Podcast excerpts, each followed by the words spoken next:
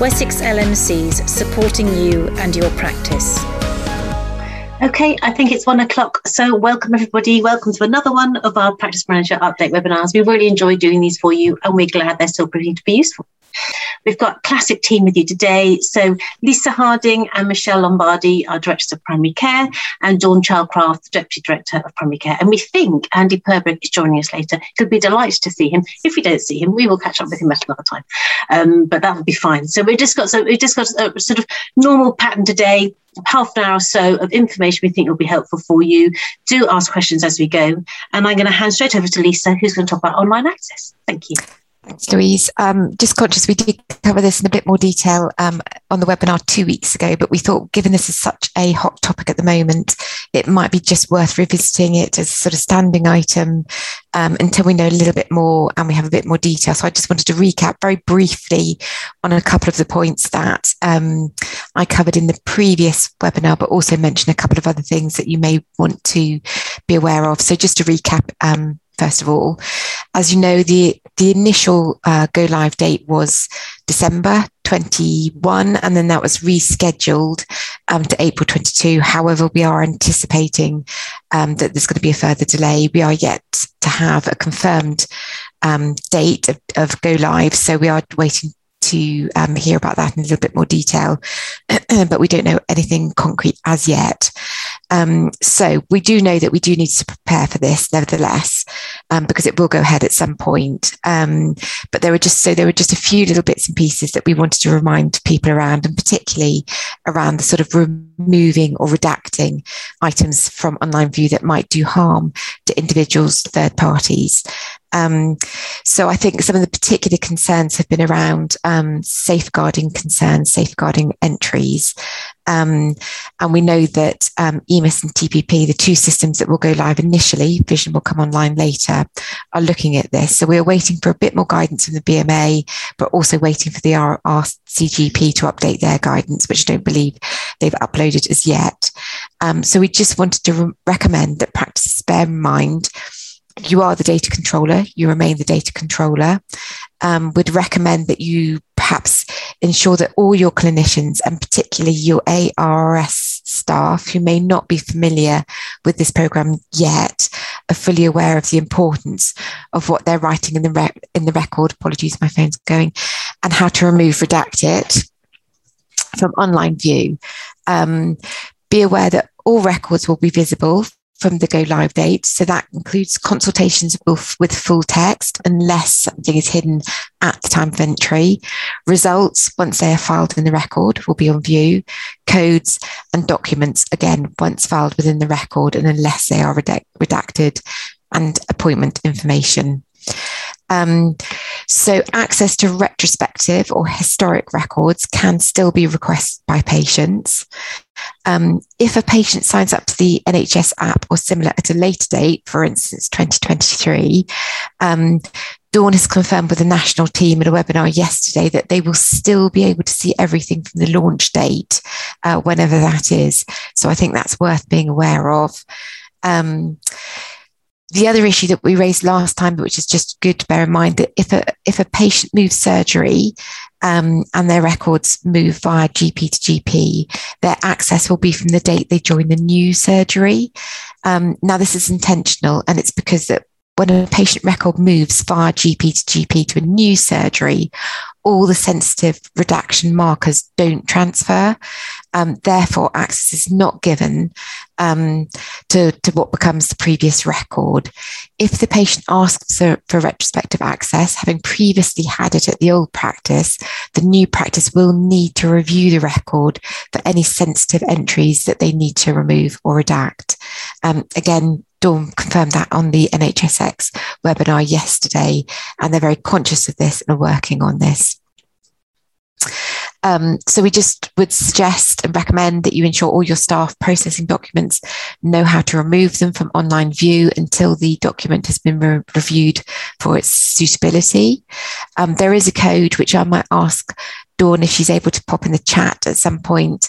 Um, that will hold back online access, which is called enhanced review indicated before granting access to own health records. And that's obviously a SNOMED code. Um, and you may want to apply that or consider applying that to patients where there's an issue around a lack of capacity, there are safeguarding protections or concerns in place, or there are issues around domestic abuse or violence. Um, and the other bit that we were going to suggest is you might want to consider using a test patient in your clinical system um, and a test patient in the NHS app to see how the actions within your clinical system will look to the patient within the app. Um, there is some guidance on the NHS digital um, website on how to do this. And again, we can circulate that, that link. Um, and the NHS app, app test page can be put on a, a, computer or laptop as well as a smartphone. So um, that was just a whistle stop update on online access, Louise. So I think Thank I'm now going to pass over to. to no, Dawn. I'm not going. To, I'm not going to let you. Sorry. I've oh, you're not. We've got a couple of questions. Right. Welcome, Andy. It's lovely to see you. Um, Andy Purbrick's joined us, um, one of our medical directors, soon to be uh, one of our joint chief executives. Um, Lisa, um, just to sort of point out to everybody that we are doing a little, just a very, very short film one for TPP, one for EMIS of this is what your clinicians need to do. So we're doing that at this moment and we will obviously release that. And one of the questions that's come up that I think one of my colleagues has just answered is that um, we yes, we, we are going to do some comms and we are doing comms on how, what to tell your patients. Um, and um, yes, Dawn has just confirmed that can we write a short summary that we've used to com- so that, that you can all use to communicate? Yes, there's got a web page should be published shortly. So we, the difficulty is, as you are in the situation, we're all in this moving situation. So we're keeping waiting for the date, for the for the information to make sure this is the pertinent, this is the finite, this is what we can tell everybody and the things it's a little bit of a moving platform at the moment isn't it? So we're doing our very best with it. And as soon as we've got the pub the page published we absolutely will share that. So hopefully that will be useful to you. We do know it's a complete minefield. Um, and um, yeah there are lots of concerns but that's been very useful lisa. We were particularly concerned after our conversation last week that it might be the ARRS roles and the clinician some of the clinical roles that possibly might get missed and aren't sort of involved in these conversations. So that's been really helpful. Thank you lisa. Um, i'll let you go now that that, that is all, all the all the questions we were going to have um, on that one. So I think Dawn, we're going to hand over to you now um, about staff uplifts and a little bit on finance. Thank you. Thanks, Louise. Yes, hello everybody. Um, so we've had quite a few queries recently um, from practices about staff uplifts this year. Um, you know, what are they and if there are any? Um, so the global sum has been uplifted by 3%, as we, we all know. But within this, there's an element of 2.1% that was intended to go towards your staff costs. But just for clarity, we need to say 2.1% is for the staff uplift and also to include the employer pension and NI or any other on costs you might have for your staff. We do realise this is quite disappointing. Um, with retention of staff, the uh, cost of living, as we know, is rising continually at the moment, five, six percent even. Um, and the GPC England did actually ask for additional funding um, to bear in mind these economic changes. Unfortunately, NHSE and I um, refused. So that, that's where we are with that at the moment. Um, to clarify about the DDRB for your salaried GPs, um, these won't or aren't usually reported until May, June every year. So until the DDRB report is out, we can't say exactly what that is. Um, and again, for clarity, if your salaried GPs have a contract no less favourable than the BMA model contract, there will be something in there that says that they're entitled to the DDRB recommended uh, pay uplifts. So just to bear that in mind. The other one that people are asking about is the ARRS. Um, um, ARRS, as we know, is based on the Agenda for Change pay scales. Um, and for 22 23, they're not yet published. Um, so until they are, um, the uplift for 22 23 on the caps, is, which is what they're based on, we won't know. However, the NHS England uh, Ready Reckoner for 21 22 um, has been updated by NHS England, which has 22 23 ARRS indicative budgets in them. So you could have a look at that to see what your maximum amount of ARRS budget is. Having said all of that, of course, your budget is one thing, the caps on the roll is something else. So if you pay over the cap, as you know, um, that, that's for the PCN to bear. Um, but the Ready Reckoner, like I say, has got the 22-23 indicative budget in there if you wanted to have a look. And again, the link for that, we can add that to this webinar uh, afterwards or next to the podcast. And that's all the pay uplift for now. Thanks, Louise. Yeah, that's helpful. Thank you very much, Dawn. That's great. Um, friends and family test, Michelle, I think this is your item. Yeah, you're right, Louise. It's me. So it was really just to um, remind and let practices know that the requirement for the friends and family test was actually suspended um, uh, at the beginning of the pandemic, and they've just reintroduced it from the 1st of April back into the GP contract. However, with with that said, um, NHSE are aware of the um, are aware that it will take practice time to get fully up to speed with this. So they're not expecting any returns until quarter two in 22 23. So it's just a reminder this is being reintroduced, but actually the return isn't needed until quarter two onwards. That's helpful. Thank you, Michelle. Um, Andy, I think we are going to talk about um, the MCCD, which we looked at with medical certificate of cause of death. And I think you're going to update us on what's going on with that, please. Yeah, I get all the cheery subjects, don't I? So, um, Afternoon, everyone. Um, yeah, one of the positives that came out of the Coronavirus Act was the introduction of easements to the death certification process and cremation forms. And we'd hoped that everything would um, just stay as it was because finally the, some common sense had prevailed. But as always, um, common sense hasn't prevailed. So, following the ending of the Coronavirus Act on the evening of the 24th of March, um, there have been some changes to death certification and cremation. So the following provisions are continuing uh, from the 24th of March, and that the period for death within which a doctor can complete a medical certificate of cause of death uh, and must have seen the patient will remain at 28 days. So that's positive. Uh, we, we, had feared it would go back to 14 days, um, but no, that's staying at 28 days. Uh, it will still be acceptable for medical practitioners to send the MCCDs electronically. In fact, that is the preferred route now. Um, and there is no expectation that MCCDs will be sent by post. Um, uh, and actually, the updated guidance also says that um, where we had to save MCCDs uh, and then send them in batches to the registrar. You no longer have to do that. You can actually destroy them once they've been sent electronically. The recommendation is that you hold them for uh, around four weeks to ensure that the death has been successfully registered and that the registrar hasn't got any um, queries around the death certificate. So as long as you're sending the MCCD electronically, keep it for four weeks and then destroy it. There's still a legal requirement to um, issue um, the informant with the notice that you've actually uh, sent the MCCD to the or or signed the MCCD. Um, and this is the little tear off bit on the um, death certificate that we used to staple to the front of the death certificate. And it basically tells the informant what their responsibilities are in terms of registering the death. So it's important, although we're not giving the death certificate to the uh, next of kin anymore, that we still give them that um, informant slip. And you can either do that um, in person, getting them to collect it from the surgery, or uh, electronically. Um, uh, regarding cremation, we were a bit worried that the form five, which is what we all know as the part two, was going to come back, but actually now it's confirmed that it's permanently removed. So that's a positive development. Um, the things that are changing um, after the expiry of the Coronavirus Act is that the provision that temporarily allowed any medical practitioner to complete the MCCD. So this um, this was introduced as a temporary measure during the Coronavirus Act, and now that has been removed. Uh, and also, the next of kin will have to register the death in person, not remotely. Uh, up until now, they've been able to do everything over Zoom. Um, who can complete the MCCD. Just to clarify, medical practitioner for the purposes of the MCCD must be a doctor, so it can't be any other staff completing it. Uh, and only a medical practitioner who attended the deceased during their last illness can complete the MCCD.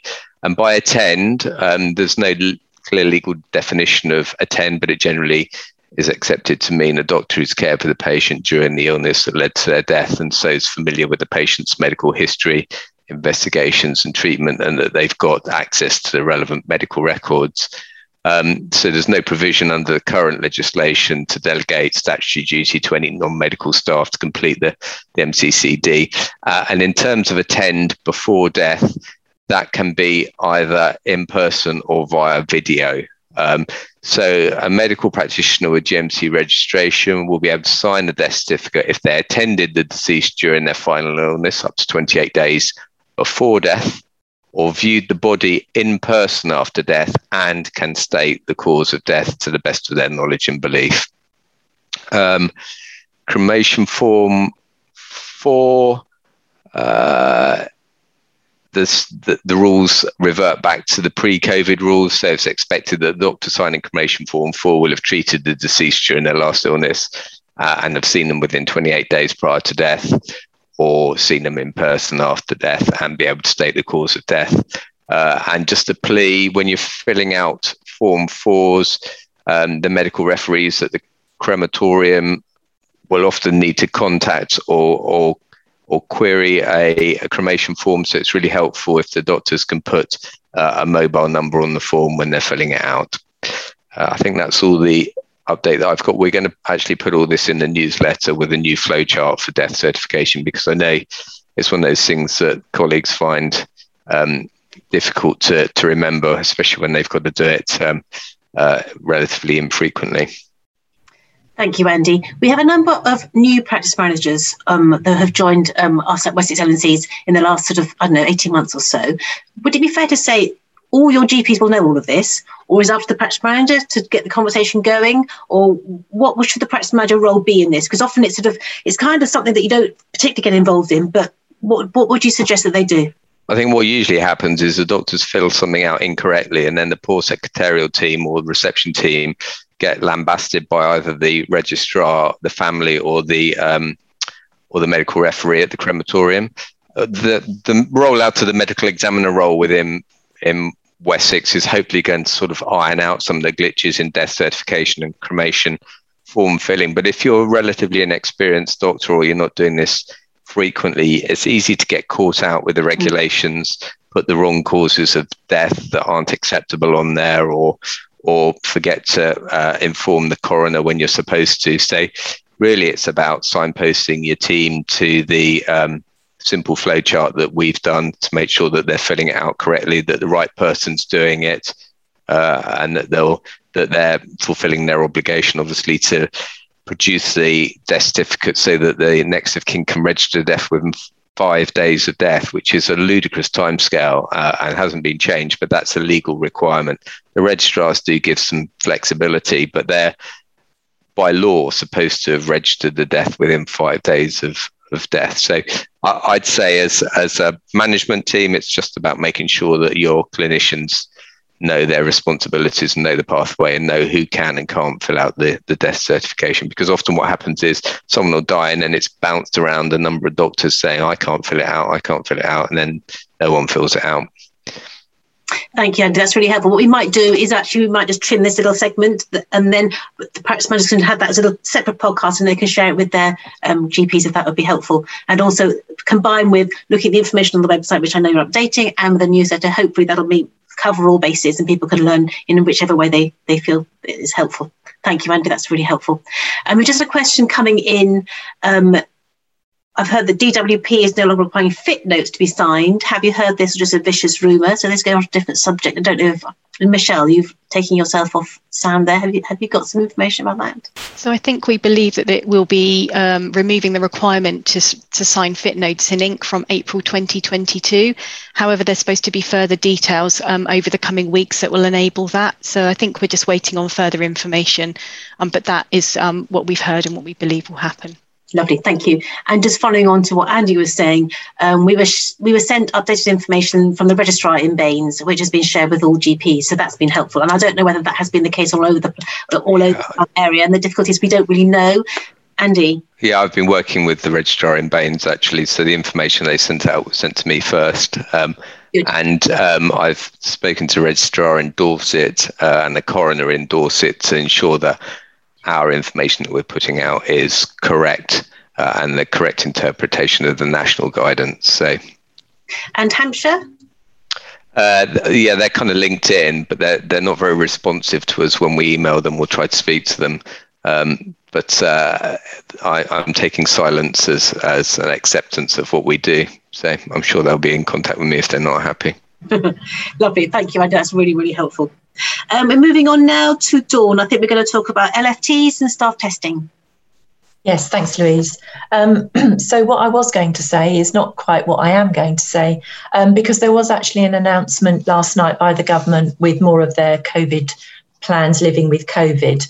And they did say that under the plans they set out yesterday, that there would be um, free, um, uh, sorry, free asymptomatic uh, lateral flow testing that will continue from April in some high risk settings where infection can rapidly uh, spread. So, this will include patient facing staff in the NHS and NHS commissioned independent healthcare providers um, and a few others besides, which um, we would hope that that obviously will include ourselves in primary care. Um, although there is nothing other than that that we got yesterday. Um, there is, as I'm sure you know, a government webpage for the management of staff in healthcare settings. That's not actually been updated since February. Um, so that still stands. I would hope that on the 1st of April, they will update that webpage because that's the one that currently has the information um, on the LFT and PS, uh, PCR testing. The question really is where are you going to get the lateral flow tests from? Um, and unfortunately, I don't have the answer to that one at the moment. Um, but on the basis they're saying that it will continue, hopefully that means that they will obviously continue to come via whichever method you get them from at the moment, but we can't be sure on that. Um, as soon as we do have more, we will obviously update via our usual channels and also put that in our newsletter. Perfect. Thank you, Donna. And just a comment really from Debbie. It does seem mad that staff and GPs are going to be testing, but patients can't test and will be coming into the practice with COVID. Um, we can only agree, can't we? Um, so we can now get LFT tests from the government.uk. They ask on there an additional question about being an essential worker, so that um, you can still get them on the website if you need to. Okay, thank you very much for that, Dawn. That's really helpful. Um, Lisa, I think we're going to come to you now about um, vaccination records. That's right. Thanks, Louise. And I think that Dawn's just going to put a slide up for us on this one. And, and this is just to sort of go back to the uh, VDRS, the Vaccination Data Re- Resolution Service. We know that the um, patients are being encouraged to check that their vaccination records are up to date and correct. Um, we're hoping that that might help people who are wanting to travel, etc., and make sure that people get reminders around boosters and so on and so forth. So um, we're just aware that these um, this poster is now available on the website that's at the top of the slide there, just underneath our header. So we wondered whether practices might want to make that available on their website or in your um, practice waiting areas just to direct patients to do that so that they check their COVID vaccination record and call 119 uh, if, if there's anything that's incorrect or missing. So it was just a quick one really to make people aware of that, that, that poster. Thank you, Lisa. And just one more question about um, it's coming some just comment from Matt Perkins. It was indicated that NHSEI would be sending us a letter to us all prior to the first of April. But are we aware there were lots of there are still so many unanswered questions from yesterday's announcement? I don't think we've seen a letter, have we? No. Um, so as soon as we do, Matt, we'll let everybody know. But we have yes, we're sort of is um, yeah. Sorry about that. We don't know either. So hopefully, but there's still a few days to go to the first of April, aren't there? Um, okay, so thank you, Lisa. That's great. Um, Michelle, workforce data.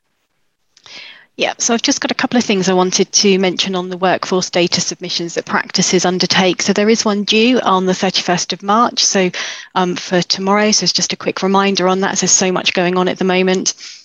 And the other area around workforce data I just wanted to mention is that we had some had a couple of queries come in last week from practices, as there'd been some information published uh, around GP uh, patient GP ratios, which, um, when you looked at the data, really did not feel like it was an ac- accurate reflection of what was happening uh, in general practice.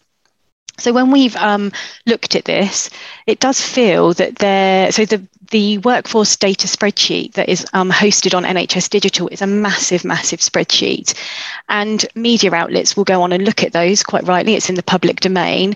But actually, when you look at the supporting information that goes with that, so there's a, a spreadsheet that sends that provides all the definitions of each of the columns uh, and the rows included.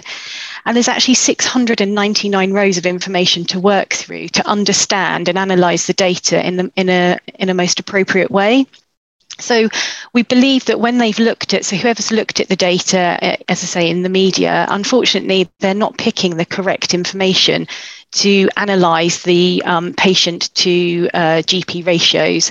And we have, um, Dawn's done quite a bit of work on this and identified the correct column that they should be using, which gives a more accurate figure of this information we are linking in with the BMA and we are also linking in with NHS Digital because unfortunately what ha- what has happened is the incorrect information is then causing more work for practices. So you get media interest you get patients asking questions.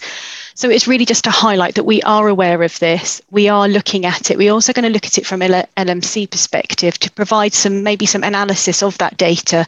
So if you do get any questions from media you will have potentially have available a response to that that can provide a, maybe a more accurate or more relevant figure.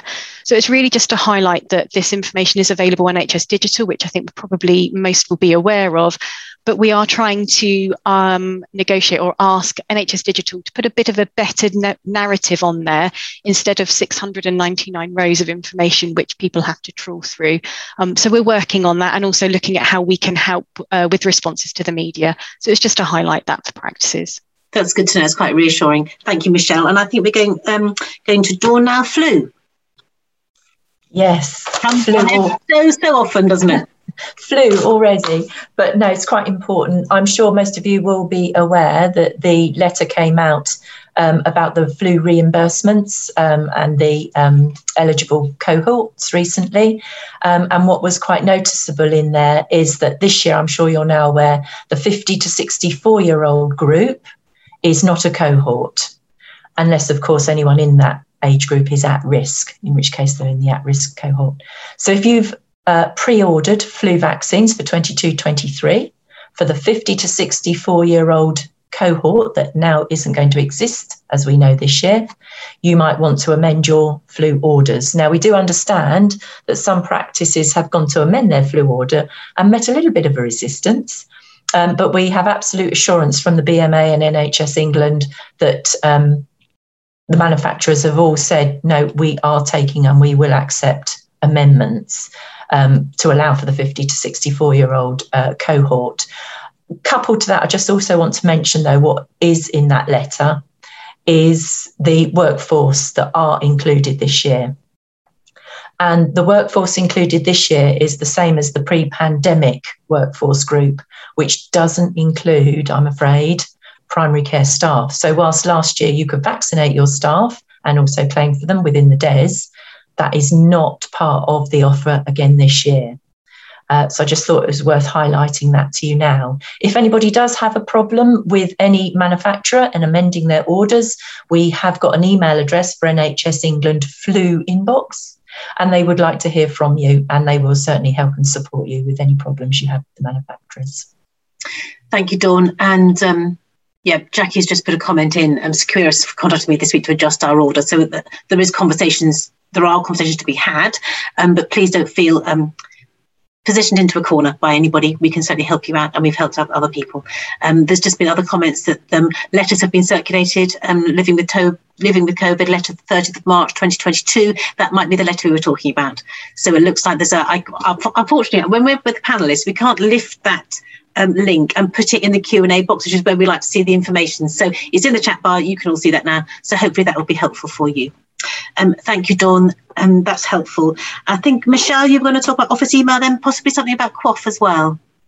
Yeah, it was to really just a couple of things. The first thing is we used to have a support at Wessex excuse me, support at Wessex um, email a, a, number of years ago, which we, um, which I think uh, we replaced with the office at wessexlmcs.org.uk. It was really just to highlight that that um, the support email is no longer in use and to not use that um, email, we are putting a message on to say that that is no longer active and to use the office email. It was really just to highlight that. It's unfortunate if you've used it in the past, um, it will pop up, won't it? Because it remembers it. So um, it was just to highlight to, to highlight that. The other is around QOF um, end of year. And I think there's a couple of um, things that need to be done uh, by today. The first is that you need to check within CQRS your offer has been accepted for 21 22. I think most practices hopefully will have done that at the beginning of last year to help with your aspiration payments. Um, however, just in case, please do just check that. And then the offer for 22 23 um, needs to be accepted uh, by today to, uh, to enable uh, your aspiration payments. I think you can probably do it throughout the year, but actually, if you do it by today, your aspiration payments will um, just flow uh, uh, smoothly in theory. If it's greyed out when you go into CQRS, we have had that um, report. If you need to let your CCG know, they need to activate it for you, um, but it should be active. Excellent. It's good to know. Um, thank you, Michelle. That's useful too. Useful little tips there. Um, because the end of uh, end of questions, unless anybody else is going to pop one quickly in the Q and A box for us, I think we've probably covered all the ones that we're going to. Um, really useful roundup. Thank you very much to um, Lisa, Michelle, Dawn, and Andy. Um, always, always useful. And as I say, we will always follow up, um, put things on the website, and um, put the podcast out with some links if that would be helpful. So, thank you very much, everybody. Very nice to see you again. Thanks for joining us, and we'll see you again next time. Thanks very much. Bye bye. Wessex LMCs supporting you and your practice.